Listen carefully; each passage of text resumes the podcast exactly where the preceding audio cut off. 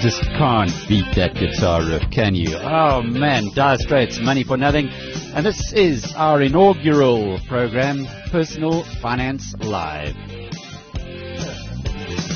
at them yo-yos, that's the way you do it. Play the guitar on MTV. That ain't working. Well, thanks very much for joining us uh, this Tuesday lunchtime. We are moving across our programming, we're our live programming anyway, to lunchtimes on Tuesday so that we can, or Tuesday and Wednesday, so that we can give uh, maybe a more convenient time for the people that we have who talking to us, as well as uh, from your perspective as well. Just and don't forget that uh, Personal Finance Live and our Rational Radio shows are both rebroadcast um, during the day and uh, later in the evening. So, all done with the formalities. It's a warm welcome now to Simon Lincoln Reader, who joins us from London, where just to give you some background on what's going on here, uh, we are going to hear from the United Kingdom, uh, from the Conservative Party, in uh, just over half an hour, uh, that the new Prime Minister of the country, the new leader of the Conservative Party, is Boris Johnson. We've got Simon Lincoln Reader on the line uh, to us from London. I had a quote here uh, that is from Wikipedia, which says, Boris Johnson saying, My chances of being Prime Minister are about as good as the chances of finding Elvis on Mars or my being reincarnated as an olive. Okay, so he didn't think he was going to be in this position, which he's in right now. Uh, did you think it was possible? I thought it was entirely possible, and I think that he is being characteristically slippery on uh, his prospects. He- I think that he's wanted this moment um, f- for his entire life. Certainly, those who were at Oxford with him, some of whom are friends of mine, agree. Um, in fact, if you go into today's Spectator, there's a, a wonderful article written by Lloyd Evans, who's the theatre critic for The Spectator, and he has um, summed up Boris's um, behaviour uh, for the last few years quite nicely with regard to these sorts of statements, these deliberate um, uh, uh, humility, when actually it's more strategic. Hmm. Sounds a bit like uh, prospective presidents of the ANC. You stay out of the contest for as long as you possibly can. Okay, well, the rand, the, the, the, the, the rand is strengthened against the pound. Uh, which is an Yes. unusual situation. The pound has been under pressure, though, against all currencies. South Africans like to invest abroad. When you see a Boris Johnson running the UK, what is the share price of the country likely to do, the British pound?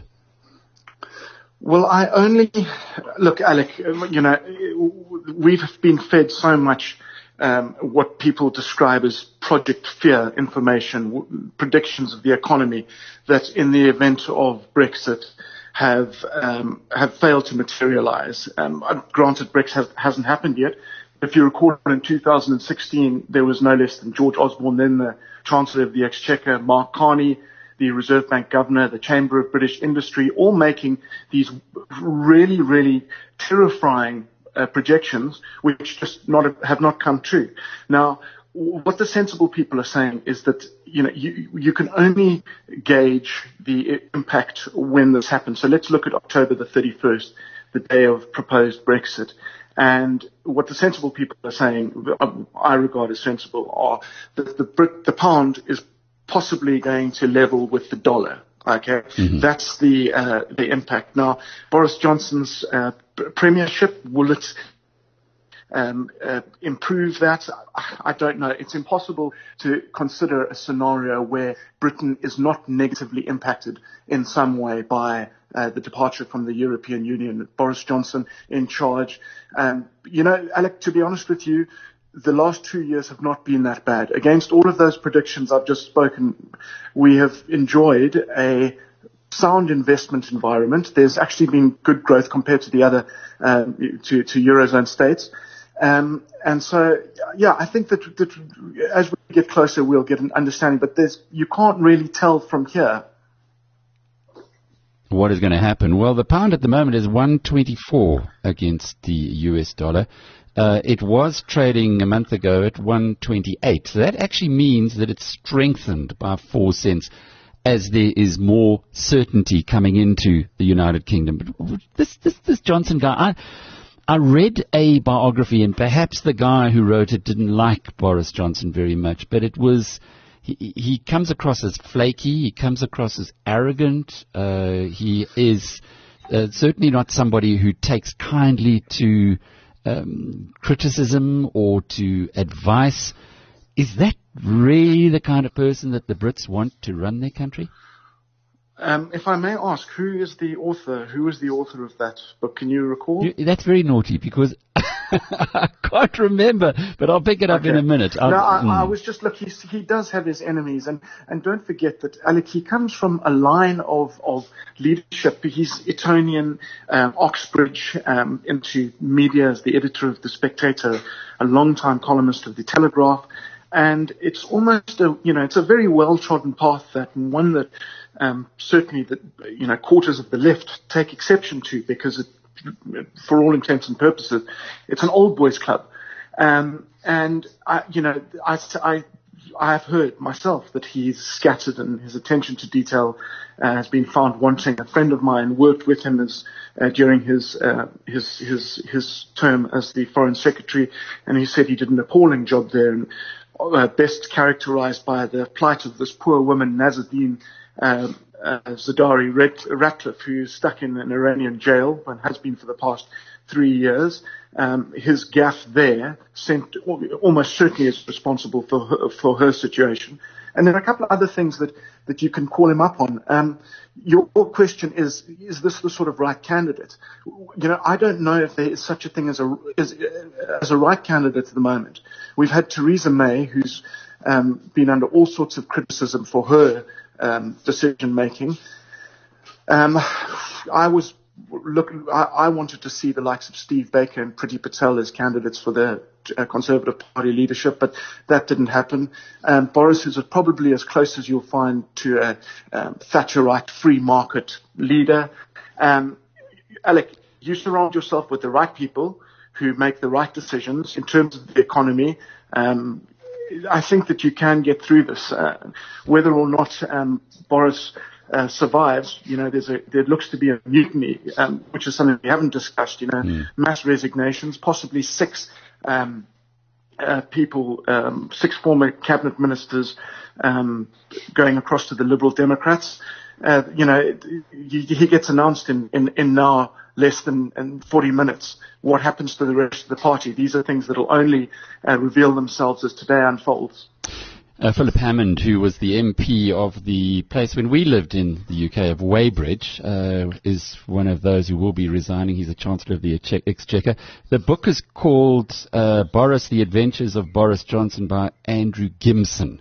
I don't know if you know that one. It's the, it's the best read biography uh, on. There's- I see there's quite a number of them. So, uh, interesting guy. There was a question here from Linda. She says, I was wondering if Simon thinks that Boris will get another deal for, for the Brits from the EU. I will bet almost anything that he would probably have to eventually take the deal offered to Theresa May, but he will try to sell it as something better. Your thought? Yeah, that's an outstanding point. Um, I, I don't look. The negotiating team in Brussels is going to be shaken up, and whether Theresa May's deal was the result of concessions made by her appointed uh, negotiators um, is something that will also reveal itself. I, I look at the temperament um, of, of the, the, the team over there, the, the temperature of the, the negotiations with the European Union um, declaring that there will be no more uh, concessions. There will be no more uh, uh, aspects to the deal that will be revised or reviewed. What there is now will be. And um, that's a very good point. You, whether you dress up what Theresa May had as something else, then so be it. But also, you know, I think w- what you have to include here is that Boris has made a firm commitment that there will be a departure, including a no deal. Um, and, you know, people are not going to be, um, you know, if people sense that uh, Theresa May's deal has suddenly got a new coat of paint, then there is the um, then there's the threat of the Brexit Party that they will possibly revert to. So there are all sorts of um, variables at play here. Hmm. Uh, interestingly, um, Boris Johnson did vote for the Theresa May uh, deal at the third opportunity, so he can't be too uh, much against it. No, and it's, you know, if we go back to 2016, a lot of commentators expressed great surprise when they saw Boris the morning he decided to support uh, leave because up until then they had considered that he was a Europhile. You know, he, he speaks these European languages. He was for many years positioned in Brussels as the um, correspondent for the Daily Telegraph.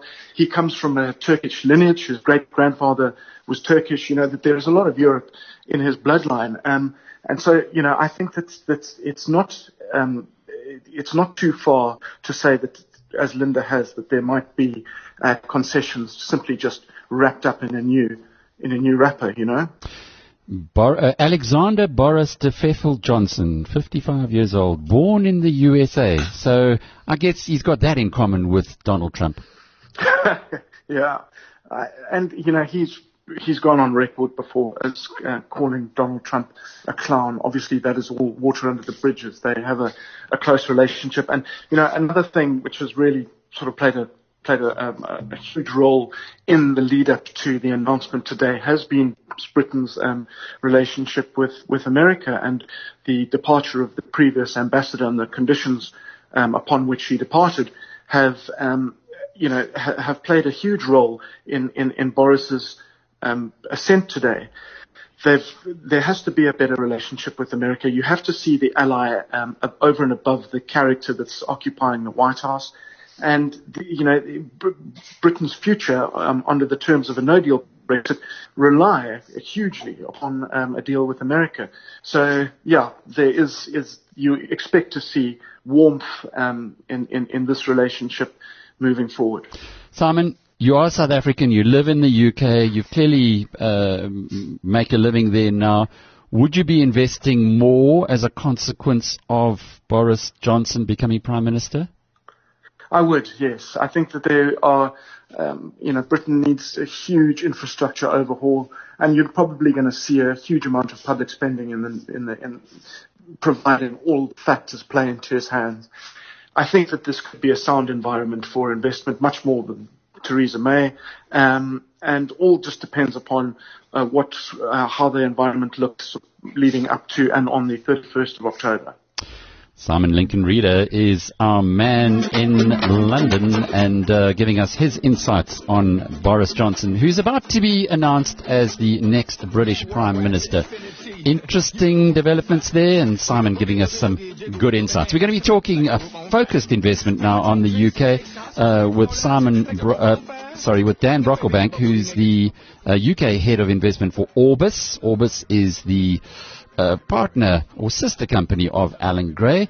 And then after him, we're going to be talking to Paul O'Sullivan, coming back home and uh, trying to unpack what the devil's going on with a public protector. Well, but first, here's some fireball.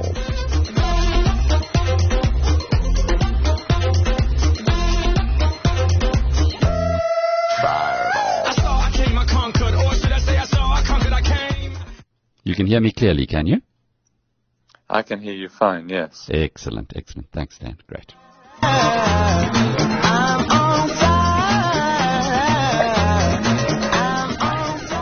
Well, we're back in London now, and it's a warm welcome uh, to Dan Brocklebank. Sure, Dan, I remember us talking, what's it now, three years ago, about the possibility of Brexit. Now we're just about ready to hear that the guy who led the Brexit charge is uh, going to be become the Prime Minister of the UK. I think the announcement's going to be made in about hmm, 20 minutes or so. Let's just assume that Boris Johnson is the uh, the anointed one by the Conservative Party. What kind of how does that affect the way that you guys at Orbis view investing in the UK? Sure. Uh, and can I just say good morning, Alec? It's thank you for having me back on. Um, time has certainly flown since we, we, we, talked about Brexit for the first time. Uh, the answer to your question there is pretty simple. Um, although Brexit is a, a, massive deal politically for us here in the UK, uh, from an investment perspective, uh, as global investors, it, it, it really doesn't make a huge amount of difference the Brexit debate is is really a, a, a, a, sort of small pimple on the side of the of the world economy uh, at the moment. So for our approach, it, it, it doesn't make a big difference. Uh, investors nowadays can access international markets very, very cost effectively. So there's no reason for even UK residents or, or UK citizens to be focused exclusively on the UK market. The UK market's only about 7% of the global market. So why would you want to constrain yourself to such a narrow section of the market, particularly when there's all this uncertainty around? There, there are a lot of South Africans, though, who've got an affinity for the UK. Perhaps they have British passports. Perhaps they have uh, kids who who working and living there. We know there's a huge South African contingent there, and and they do tend to like to invest in the UK more than other parts of the world. I haven't done any, any direct statistics on it, but you, you get the feeling that they feel more comfortable there, uh, having their, their money uh, tied up there. If they were to look at it, are you saying then that, hey guys, the UK is only a small percentage of the global index, you should rather be looking global? Uh, well, so firstly, it's nice to hear that there are, are, South Africans with an affinity for the UK. It feels a little bit lonely at the moment in some of our negotiations here. um, but I think the thing to be aware of, if, if you do just buy UK shares, that a significant majority of those businesses that you would end up buying are not really British businesses or, or limited to earning their profits here in the UK. Vast majority of UK listed companies are multinational companies with profits being derived from all around the world. So even if something disastrous were to happen to the UK economy, it's not clear that you could predict what would happen to the UK stock market. In fact, as counterintuitive as it probably seems, uh, if something terrible happens in the UK, sterling is likely to weaken, and that would make the, the profits of those businesses that are international uh, more valuable, and those share prices could well end up rising. So I think investing in the UK stock market because you want to invest in domestic British companies uh, is is a is a flawed logic. But but the UK market does offer you know, decent exposure to, to some multinational companies. What about property? UK property. Well, oh, look, I've been wrong about UK property for about 15 years now, Alex. So you certainly shouldn't shouldn't listen to me about about UK property. Um, it is uh, it, it, comes under this sort of umbrella uh, of what I refer to as a, a sort of macro decision, um, whereby the, the the value of property is heavily influenced by a, a variable, um, a, macroeconomic variable. And, and, in property's case, it's, it's interest rates. And who would have foreseen 10 years ago that interest rates would continue falling to the extent that they have done? And that has had a huge boost to the value of, of UK property. Now, at the same time, uh, we don't have enough houses. We're not building enough new houses for people entering into the country. So there is a, uh, uh, on, on some metrics, there is a supply demand mismatch. Um, and so uh, I, I, think overall it's a very hard call um, as to what the direction for UK property is. Um, the only thing I would say is that if people are moving to live in the UK, there's something uh, intrinsically satisfying about owning your own house rather than renting it. And so you can't necessarily always make decisions about whether or not to buy a property based purely on uh, your view as to whether or not it, it, it might make uh, a good investment if it's what, where you're going to be living mm. for a long period of time. Dan, I know you guys are bottom up. In other words, you have a look at companies first and then do the investment there without trying to trying to guess the, the, the big big trends. But you made the point now about interest rates. They yes. just seem uh, extraordinary. Uh, there was a recent uh, African infrastructure fund that raised $650 million it was thrown, $1.2 billion was thrown at it, and the interest rate was 4.5% over seven years. Now, given that the area uh, that it operates in is, is high risk, you would have thought that 4.5% is hardly a decent return. But, but I guess in Europe it's even worse. Well, yes. I, I mean, I can almost go one better to that, that in that uh, last week the German government issued a 10-year bond and it's a, it was a zero coupon bond, which is uh, unusual but not unprecedented. And when you issue a zero coupon bond, it means if you hold that bond, you don't receive any interest. The only money you get back is the is the principal repayment at the end of that term. And the way you would earn a return normally on holding that bond is by buying it for less than you get back at the end. So they typically sell at a discount. And so you might say you buy it at 70 or 80 cents on the dollar. And that uh, as it gets closer to redemption, the value would approach uh, the, the, the, dollar. Now, this German 10-year bond uh, was sold with no interest payments. It was sold last year at 103 cents to the dollar. So people were willing to pay more than they would get back from the German government 10 years down the line with no interest payments down the, no, down the line. Uh, that is, that's insane. I mean, has Mr. Market completely lost it now? What causes something like that? Well, I, I mean, that's complex. I don't, I don't, I don't, um, I, am not sure. I, we, we could spend hours on that, and, I, am not sure I really want to get into all of the reasons. I don't think I know all of the reasons. Um, behind that. Um, but th- there are certainly some price insensitive buyers out there. I think the important thing to note with that is that that sort of distortion and that, that sort of pricing is highly likely to have had knock-on effects elsewhere in investment markets.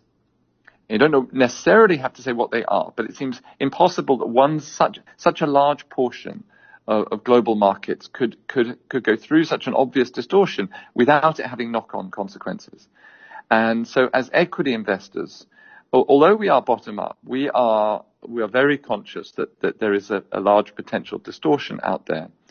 And we do think we're starting to, we have been seeing for a while, the effects of, of those, of that distortion play out in equity markets at the moment.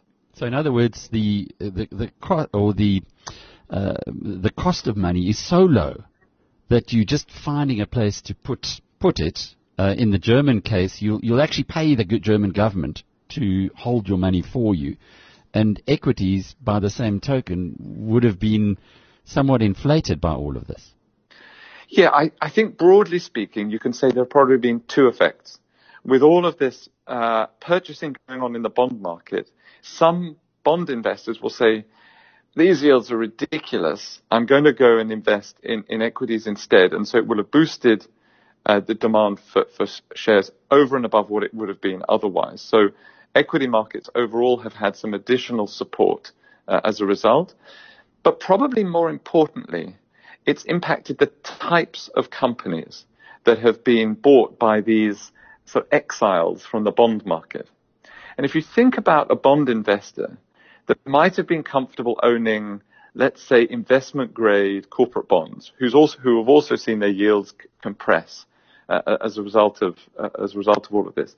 If you used to hold corporate bonds and you say the yields are just too low, where am I going to look next? Well, okay, let's go into the equity market because it, it gives me the liquidity. What types of companies are they likely to, to look at first? Well, a dividend is the closest to the income, interest income you might receive from holding a bond. And so the types of companies that are likely to be the closest proxy for a bond are shares in companies that are stable and have paid and have a long history of paying uh, d- dividends, preferably dividends that have risen gradually over time. So it's both the increased demand for equities, but also an increased demand in particular for stable companies with a good history of, of, of paying dividends. And so as we look at equity markets as a whole, we find that there are two interesting things. Firstly, we like the stocks we own. We think they're attractively priced. We can buy good companies at you know, often great prices. But we're also, the, the flip side to that, uh, for an active manager, when you're measured against a benchmark is, you know, what are large portions of the benchmark that we don't own? And today we see large portions of the, the, the equity benchmarks out there that are comprised of these big mega cap companies that are, that are often great franchises, great brands, but which have been bought by equity investors for their dividend yield.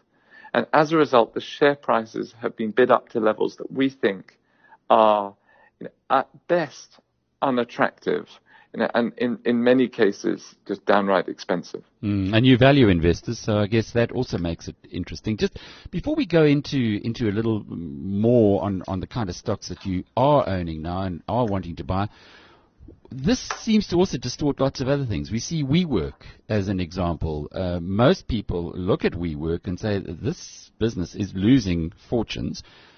It isn't uh, doesn't have a business model that seems to have some kind of route to profitability, and yet it's about to do an IPO, which is sure to be very successful. Similarly, with something like Uber, and you could go on and on. How are you viewing that distortion, and what would what would turn it around? So I, I think, uh, firstly, it's always worth remembering as an as an equity investor, you don't have to find many shares to invest in. Uh, in the in our global strategy, for example, there are over 3,000 shares that are big enough for us to buy, but we hold about 60. So when you see a situation like that, which you think hmm, that doesn't smell right, it's perfectly uh, valid to put it on the too hard pile and just come back to it later or, really just ignore it. So in many cases, we, we will take that. Um, uh, and, we do that. I don't know what will I don't know what will turn that. Uh, your, your, second question was what will what will change that, and I just don't know what will change it. Um, there are. Uh, it, it's always the unknown unknowns that cause the biggest surprises, and I suspect it'll be an unknown unknown that causes sentiment in the market towards those types of, of, of companies to, to change dramatically. But surely, Dan, if you are the man in uh, man on the moon, having a look at the U.S. market, you've got this company that is expanding rapidly, that has no route to profitability, and its owner, its co-owner, has just cashed in after only being around for nine years, seven hundred million dollars in shares. You've got to be scratching your head and saying, "Hang on a minute, this doesn't make a lot of sense." Yeah, Alec, honest answer is I haven't studied it t- too mm. closely, so I don't, I, I, don't want to comment. There may be issues that, that you, you're missing or that I'm missing. Um, I doubt that you're missing anything there, Alec, but, um, I certainly don't know the full facts. I, I, I can't really comment on, on, on that individual company. Yeah, I think just, just perhaps to play devil's advocate to you a little bit there, um, if you look back over the last really 15 years, there has been a significant shift in large portions of the economy. Technology and, and the, the internet and, and all of the factors that you, I'm sure your listeners are familiar with has enabled significant changes to take place. And because the internet is such a globalizing force, um, there are business models. We've seen business mod- models emerge time and time again. It may not be the case with WeWork, but you've, you've certainly seen businesses which it has been very rational to be loss making for large periods of time in order to lock up a market and then be very profitable at the end of it. I mean, you can look at, uh, there's no end of examples. So just to play devil's advocate, the fact that a company is currently loss making, um, even when it comes to IPO, it may make that situation much more risky because they still have to prove the viability of their business model. But it doesn't necessarily mean that that business has no intrinsic value. Mm. And invest, as investors, we focus very heavily on the intrinsic value of a business. And there are many cases, for example, where the reported profits are not a good indicator of, of, of that intrinsic value. Uh, and so I, am not, I'm not in any way trying to defend that company you mentioned, but I, I think it's important to remember that this is not a, a value investing or value oriented investing is not a mechanistic uh, you only buy companies on low price to earnings or low price to book uh, basis. It's about thinking about what a whole business would be worth if you owned it, and then saying, okay, what do I have to pay to get a portion of that business? Got it. Where are you seeing value right now? Well, I mean, we we see an, a, a, number of different areas, and um, I think the, the big just to come back to the point I made a little bit earlier it's almost easiest to say what where we where we're avoiding. Um, and if you look at the last 18 months, which have been uh, which haven't been easy, um, uh, particularly uh, uh, well for all value investors, and particularly uh, uh, um, for well, we've had a difficult 18 months, but the minimum vol- volatility shares, so low volatility shares over the last 18 months, have uh, increased, uh, an index of those stocks has increased by 15%. The S&P 500 has increased by 13%, and yet the MSCI world has increased by 7%. So we're seeing this surge in big cap, low volatility stocks, and naturally, as a result, probably no no no surprise, um, we're finding it relatively hard to find ideas in the US and we're finding more opportunities in emerging markets.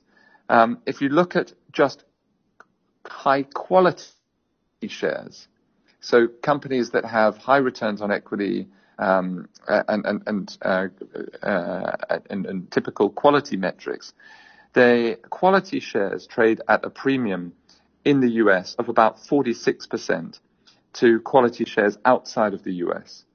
So we're, we're, we're, drawn, no matter which way you look at markets, we tend to be drawn to opportunities uh, outside the US and in areas of the market that, that have a bit more volatility than um, the average stock. So what's the biggest holding in your portfolio right now? Biggest holding is a company called NetEase. Uh, it's a Chinese computer game manufacturer. Uh, it uh, it trades on it. Well, so it, we, it's a company we've owned for over ten years, so we know it very well. Uh, at, on headline metrics, it trades uh, at, valuations that don't look particularly attractive, something like 25 times earnings. But what's what's fantastic about this business is the, the core profitability uh, of its fran- of its main franchise. The business is generating over the last 12 months about 1.8 billion dollars in profits out of its core business, um, and we think that can continue to grow probably at a low, low teen, low double digit rate for the next few years at least. Well, you've given what us business is mm. well what the business is doing. So if I can just say, mm-hmm. what the but that doesn't show up in the in, in the in the metrics because the company is reinvesting about a third of those profits in three new uh, uh, tech businesses, which each of which has the ability to create significant value and could potentially be as valuable as that core business itself on a on a five or ten year view. So um, looking through the business, we find it very exciting. Dan Brocklebank is the uh, head of UK investing at Orbis and giving us some insights there, sending us off to go and have a look more closely at NetEase. Well, we're coming home now, and uh, I'm sure you'll re- recognize that from the next little track.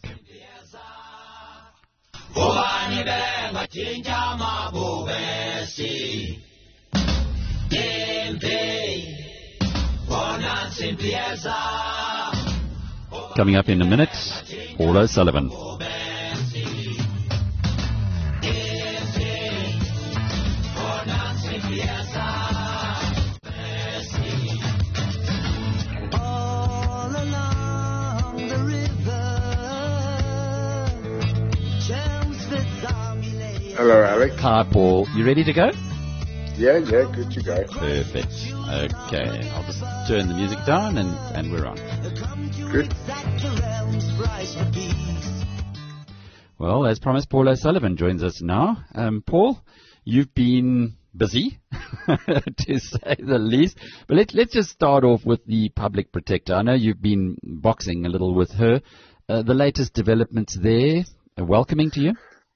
Well, I think, you know, the Constitutional Court judgment yesterday has created an enormous problem for her. Um, and I'm shocked and horrified when I heard that she'd gone public with saying that the Constitutional Court judgment presented future public protectors with a dilemma in that they could not act without fear, favour or prejudice.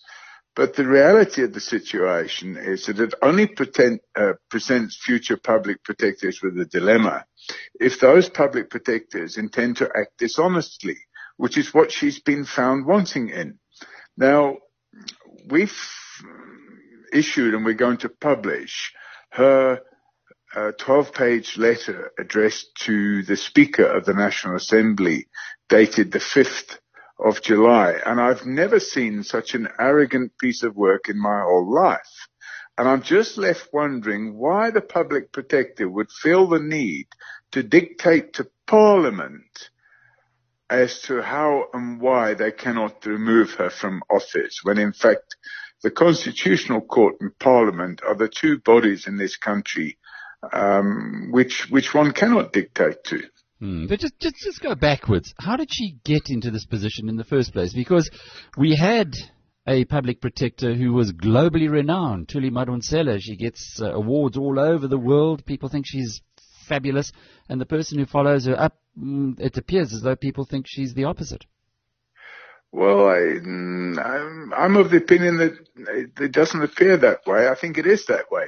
You know, I sent her a, a, a nicely worded email yesterday and I explained to her that she's got herself into a, the position that she's in.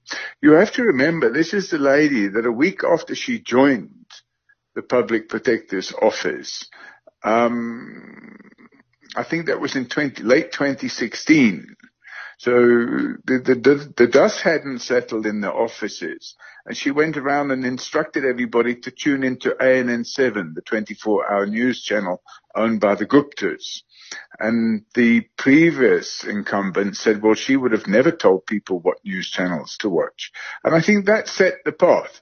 You know, at the end of the day, I've accused her of being a zuptoid or a Zupta appointee. And the bottom line is that she is. She was appointed by Zuma.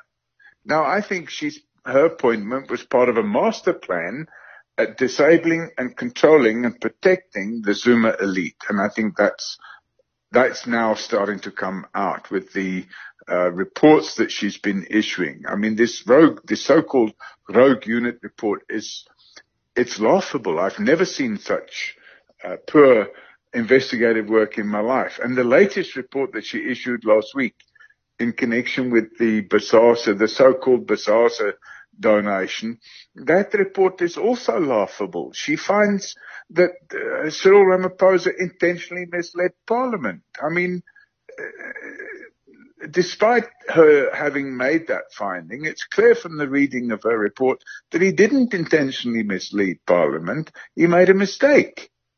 Um, and it was an error, not an error of judgment, but an error of understanding what he and his knowledge was of the circumstances surrounding the relationship between his son and Bosasa. So there was nothing there where he'd willfully misled Parliament. In fact, when he realized that he'd misinformed Parliament, he then issued a letter to the Speaker uh, I think two days or three days later, which was read out in Parliament because he was overseas, setting the record straight. And then you've got to look at her overreach. How does a public protector, when the regulations and the act hasn't been passed and, and, and properly gazetted yet, how does a public protector reach into the area of political party funding when the um, you know, nobody else in the country is subject to that reach. Mm. But Paul, and and uh, and I hear you, and those of us who uh, do study the news and read the judgments, as I, I, did last night on the Constitutional Court. I mean, you want to talk about a damning judgment? I would urge anyone to go onto business and just go and read that judgment on a public protector who lied under oath and and and. But there is still an enormous amount of damage that's being done. I've had two uh, engagements in the last 24 hours. One, a senior executive at a very big uh, company in South Africa saying, yeah, Cyril's in trouble and the public protectors got him on the ropes and uh, you see he, d- he didn't tell the truth to Parliament. And another one who was saying that by us putting the side of the story, which seems to be the truth on Biz News, that uh, we're being unbalanced and we should be providing the public protector's side of the story. I, I'm in a dilemma from from a business perspective. Are you also? No, I'm not in a dilemma at all. And I mean, I've got no problem with any journalistic or media organization presenting both sides' view. And I mean, you know, I've invited comment from her and her legal advisors um, prior to posting an article on our website where we're going to refer to her as a zuptoid. Um, and, and I've given them 24 hours. So later on today, if they haven't come back to me, I'm going to post it and say, well, you never came back to us.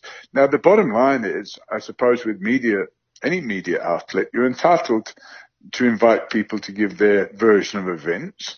We're satisfied that if you add some of the rogue, the, the rogue judgments together, um, it paints a very nasty picture. And I'm left wondering in the three years that she's been in office, why she hasn't gone after with the full knowledge of what people like Mhlukumeza and Zuma and the state capture entities were up to, why she didn't go after a single one of those that were engaged in state capture, but instead has chosen to go after those that are engaged in defeating state capture. And the left, I'm left with the conclusion is that there's an agenda there. And I mean, I think I, I, I spent the best part of the day on Sunday with Solly Mapaila, the um, SACP uh, Secretary General, and she threatened him with court action because he referred to her as a hired gun of Zuma. But I think the problem is her own conduct is making her look that way, and she's not really doing much about it other than insulting the Constitutional Court and now insulting Parliament by sending them a 12 page letter saying that she's not accountable to anybody except God. Hmm. Paul, just to move across a little to the investigations that you did at Transnet, uh, and it seems as though Forensics for Justice is always uncovering uh, lots of chojos underneath a number of stones. There's been a, a, a knock-on um, uh, from that. On the one hand, uh, perhaps you can just unpack it all for us, because it was an investigation into a, uh, a contract that would that was granted to an Italian company by Transnet, mm. which has been overturned by the Transnet board as a result or, or as a consequence of the investigations you guys did. Yeah, we issued a report, I think it was either October or November last year. Uh, I think we'd been busy looking into it. We got a tip off um, earlier in the year, probably February or March or somewhere around then. Um, and we didn't really apply our minds to it very much until we saw a media release that this very large contract had been issued to a purported consortium. But when we started investigating, we found that the um, one of the consortium members was an Italian company called CMC di Ravenna, who are based in Italy. And we found that on the contract documents, they had 1% of the contract. But the reality was they had actually the whole of the contract and in their financial accounts that they'd published in Italy, they stated that they had 100% of the value of the contract, which I think was um, 430 million or 340 million euros, something like that. When we did the figures, it was over 4 billion rand. So we carried out an in-depth investigation and we found that there was a corrupted relationship between them and certain Zuma acolytes who we consider to be just commission conduits. Now, we prepared a, an in-depth report and we supplied it uh, without prejudice to Transnet. In fact, when we supplied it to them, we gave them a period of time in which to do something or us. And they promptly suspended the contract and we then backed off because we felt that there would be no need for us to uh, engage further. So we backed off and let things go their own route. But then what happened was tra- these CMC di Ravenna people, they bounced back. They started bad mouthing me, bad mouthing forensics for justice. And they went a step further and they, in our opinion, they infiltrated Transnet and Transnet were almost at the point of reinstating the contract when we found out. Um, and we realized that there'd been another report produced which did a hatchet job on forensics for justice. So we bounced back and we said, hey, we've got this hatchet job now. There's our response to that. And guess what? We've been doing some more research on CMC de Ravenna. We've been as far as Gdansk in Poland and Nairobi in Kenya and Uganda, so we did a lot of research and then we contacted the authorities in those places and we provided them with the results of our findings in South Africa, which went a lot further than the report that we'd supplied to, to Transnet. And yesterday, Nachal, um, the, min- the finance minister in Kenya was arrested and charged with corruption. Just slow down. The finance minister in Kenya. Yes. So it's like their version of Tito Mboweni. Uh, yes, correct. Charged um, with, arrested and charged with corruption. Wow. Yes, he's been arrested and he's been charged with corruption. He's not yet been released. I think they, they um, arraigning him in court um, this morning. So hopefully, um, you know, I'm not in favor of anybody sitting in jail pending a trial. So hopefully he'll be released today. But um, more interestingly is the fact that um, uh, an arrest warrant was issued for Paolo Porcelli. And Paolo Porcelli was the previous country manager uh, in South Africa and is the subject of our criminal investigation. And he's a person that we've requested the police uh, to seize his passport so he can't flee the country. Well, he's already gone, so I doubt if I doubt if we'll we'll see him back here.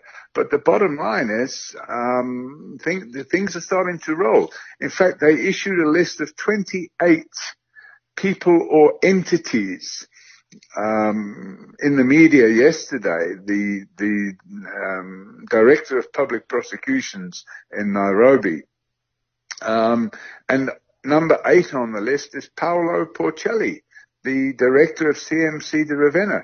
Now, in our opinion, this is this is mind blowing because it shows that we were we were on the right tracks.